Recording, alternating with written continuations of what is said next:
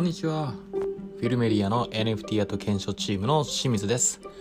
私たちフィルメディアでは、これから NFT アートを始めてみようという方に向けて、ステップバイステップで NFT アート作りを進めることができる初心者向けの簡単な解説記事の方をご用意してます。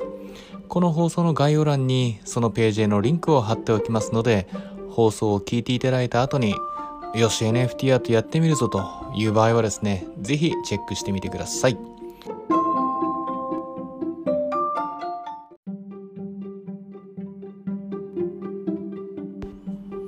さあ、それでは本日はですね、NFT アートについて主にそのメリットを少しちょっと考えていく際に多くの人が、よく話題にしているですねこう NFT アートの取引履歴が改ざんがまあ困難ないしは不可能なですねブロックチェーン上に記録されて残り続けるんだよと。こういうことはあのよく聞くと思うんですね。このことについて少しちょっとお話しさせていただきたいと思います。えー、まず実際ですね NFT アートを作る、まあ、もう少し言うとこうクリエイターの方がですね、まあ、手元の例えばパソコンなんかを使ってデジタルアートを作ってですね。でそうして作ったデジタルアートを、まあ、オープンシーのようなマーケットプレイスにアップロードしてで、ミント、要は NFT という、まあ、トークンを、まあ、デジタルアートに紐づけるような、まあ、トークナイズっていうんですけれども、まあ、そういった処理をした上でですね、で、それを NFT として実際にこう、販売サイトで出品して、で、それが別のコレクターさんですとか投資家さんに買っていただけてですね、その結果トークンの所有者が変更になったですとか、まあ、あとはですね、その後、あの、最初に NFT アートを買った方がですね、えー、自分の手元にある NFT を別の投資家さんやコレクターさんに対して転売したなんていう場合ですね。まあ、これも当然あのトークンの所有者名義が変更になるんですけれども、まあ、そういった NFT の取引履歴はですね、まあ、じゃあどういうふうに保管されるのと。まあ、例えばですけれども、じゃあ日本の日常生活の中でですね、えじゃあコンビニで、まあコンビニはちょっとあれですかね、まあじゃあ強いて言えば、じゃあどこかで何かを買ったと、買った時にですね、その買ったことを証明してくださいって言われたら、逆にどうします？あなたじゃあどこどこで何をじゃあいくらで買ったっておっしゃいますけど、それ証明してくださいってって言われちゃった時にはですね、実はあのー、そういう時にそれを証明するためには、まあ、例えば領収書ですとかですね、え例えば店舗さんからいただいた何月何日何円領収いたしましたただし何々の、ま、代金としてといったようなことが記載された領収書を提示するですとか、まあ、銀行振込で料金支払ったんであればですねその振込明細履歴例えばインターネットバンキングであればその取引履歴が表示されてる画面プリントアウトするですとか意外と結構実は面倒なことなんですよね。で、その点 NFT アートの場合はですね、実際その NFT というトークンが売買によって所有者名義が変更になった場合ですね、その取引履歴はじゃあどこに保管されるかというと、これはですね、先ほど申し上げたブロックチェーン上にあの記録されていくことになります。どこのブロックチェーン、まあ、実はブロックチェーンつってもいろいろあるんですね。ビットコインのブロックチェーンもあれば、イーサリアムのブロックチェーンもありますし、仮想通貨ごとにブロックチェーンっていうのは結構あるんですが、じゃあ、NFT アートの取引利益はどのブロックチェーンに記録されるのかっていうとですね、まあ、ざっくり対別すると、パブリックブロックチェーン、まあ、ないしはプライベートブロックチェーン、このいずれかに記録されていくような形になります。でですね、プライベートブロックチェーンの話をしていくとちょっと話が長くなるので、まず話をシンプルにするために、パブリックブロックチェーンに記録されるということを前提にちょっとお話しするとですね、えー、まあ、世の中いろんなブロックチェーンあります。で、その中で NFT アートの売買に使われることが最も頻繁で、そしてまあ王道とされているのがですね、イーサリアムのブロックチェーンです。はい。例えばですけれども、まあ、NFT アートをちょっと作って販売してみようかなと考えてるとですね、 OpenSea なんていうサイトの名前よく聞くと思うんですけれども、これは基本的にイーサリアムブロックチェーン上で、まあ、動いている、まあ、サービスというふうに言うことができます。まあ、ただし、あの、イーサリアムブロックチェーン、まあ、ガス代、スケーラビリティ問題が出てましてですね、え非常に、あの、各ガス代高いんですね。なので、それを回避するために、オープンシーの場合は、ポリゴンネットワークですね、ポリゴンブロックチェーンという、まあ、イーサリアンブロックチェーンのサイドチェーンに当たるんですけれども、こういったところを利用して、まあ、少しちょっとガス代を軽減した形で取引するような仕組みも提供されています。まあ、何はともあれですね、えー、実際に NFT アートを出品して販売して、で、それが実際取引されて所有権、トークンの所有者が変更になった場合、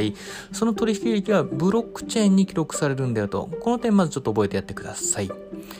でですね、このブロックチェーンの特徴なんですけども、これあの、分散型のデジタル台帳なんていうふうにも言われてましてですね、えー、各取引履歴が、まあ、一個一個のトランザクションデータがですね、ブロックという単位に格納されて、で、そのブロックがこうずっと連なってですね、もう何十何百何千と連なっているのが、これがブロックチェーンという形で表現されてるんですが、この取引データ、取引履歴、ブロックチェーンがですね、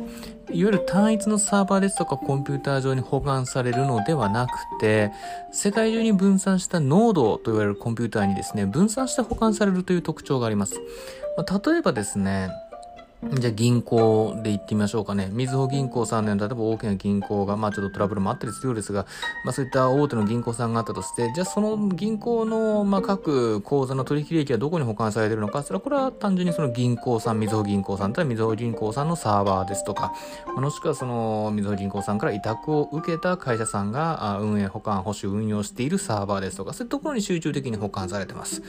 それに対してブロックチェーンの場合、まあパブリックブロックチェーンの場合ですね。の場合はですね、えー、各取引データというのは、どこか一箇所のですね、サーバーレスとかコンピューターに集中的に保管されているのではなくて、世界中に分散してですね、えー、そのブロックチェーンに対して協力している、いわゆるマイナーと呼ばれる方々のパソコン、まなしはサーバーというところにですね、分散的に保管されています。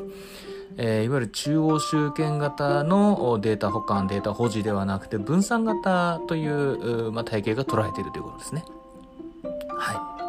い。でですね、さらにこうブロックチェーンの、まあ、もう一個の特徴としてですね、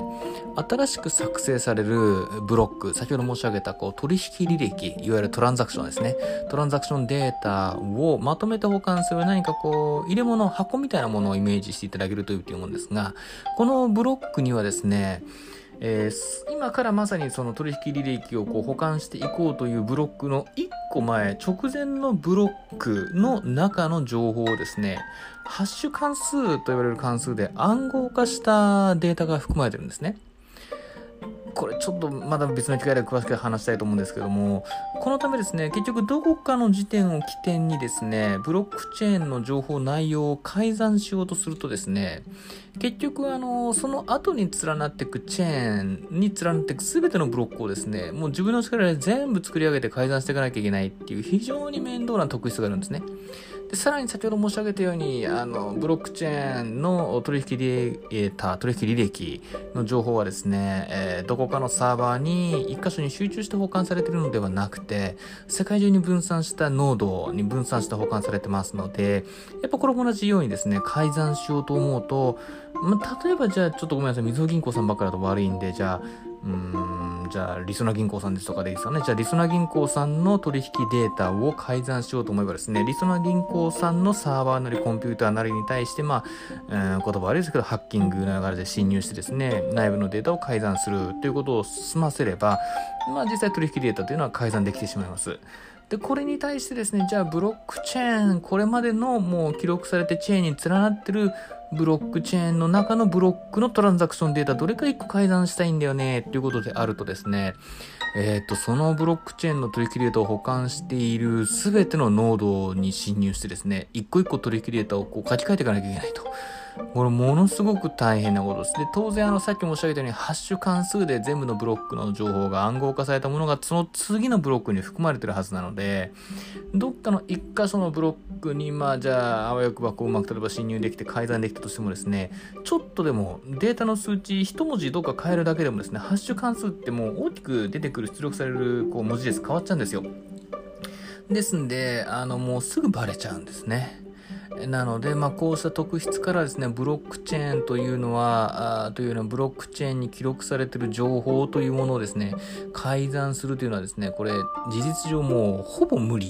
もう極めて困難っていうふうに言われてます。で、まあ、ただしですね、えー、もう少し正確に言うとですね、ちょっと話しなくて申し訳ないですけど、もう少し正確に言うと、うんまあ、改ざん自体、物理的にはまできなくはないんですよね。先ほど申し上げたように、今後、そのブロックチェーンに連なっていく全てのブロックの、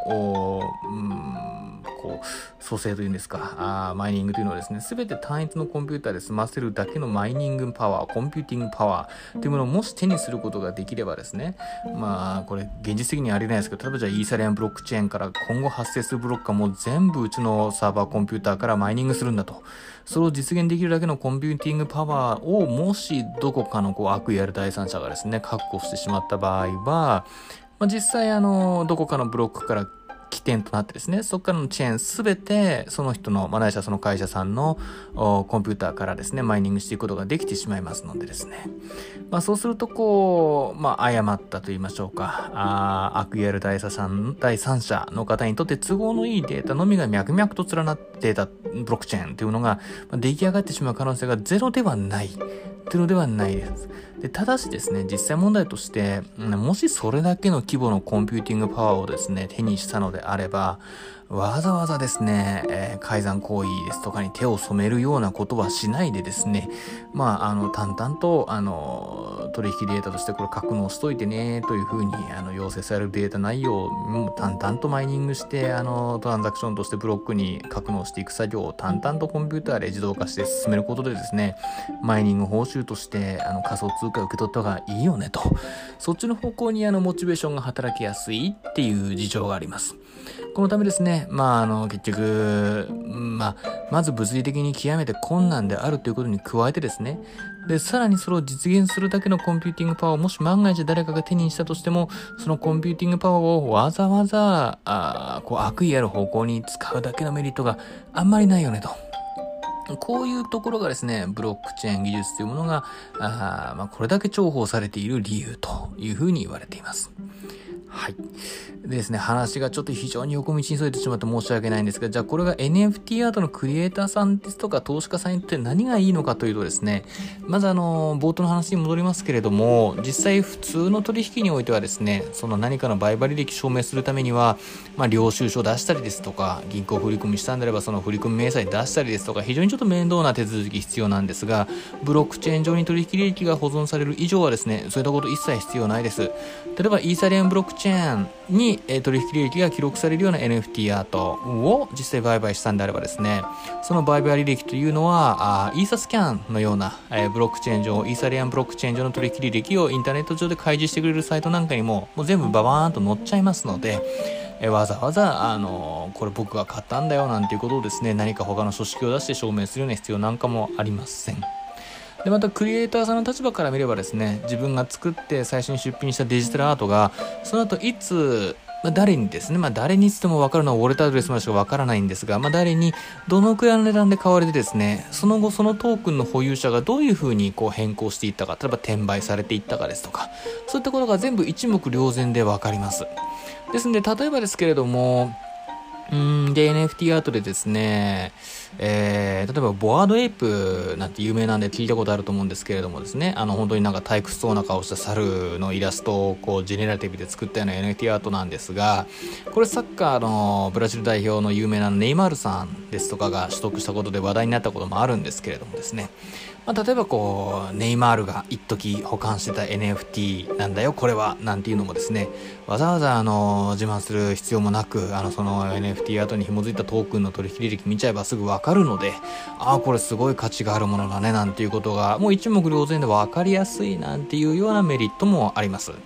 こうしたところですね、えー、要は NFT アート、ブロックチェーン上に取引履歴が記録されることが NFT アートの一つのメリットと言われるゆえんとしてはですね、今申し上げたようなところ、すなわち取引履歴の改ざんが極めて困難である。そして取引履歴をわざわざ外部の、まあ、領収書のようなものを使って証明する必要がない。さらに、あの、その取引履歴がその NFT アートそのものですとか、まあ、ないしはそのクリエイターさんのブランディングにも非常につながりやすいと。こういったところがあ大きなメリットになってくるところでございます。すいませんが話がすっかり長くなってしまいました。